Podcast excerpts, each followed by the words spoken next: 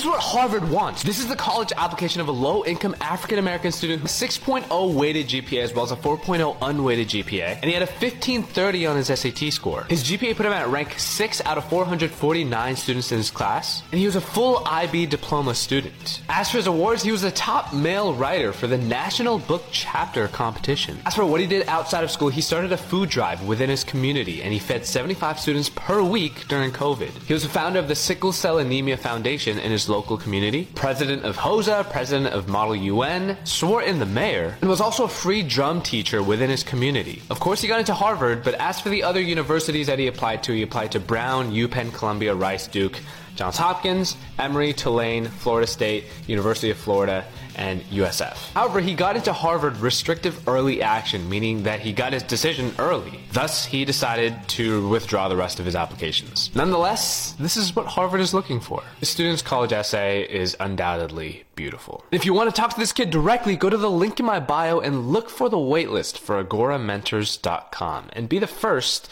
to sign up for a chat with a guy like this. Short Cast Club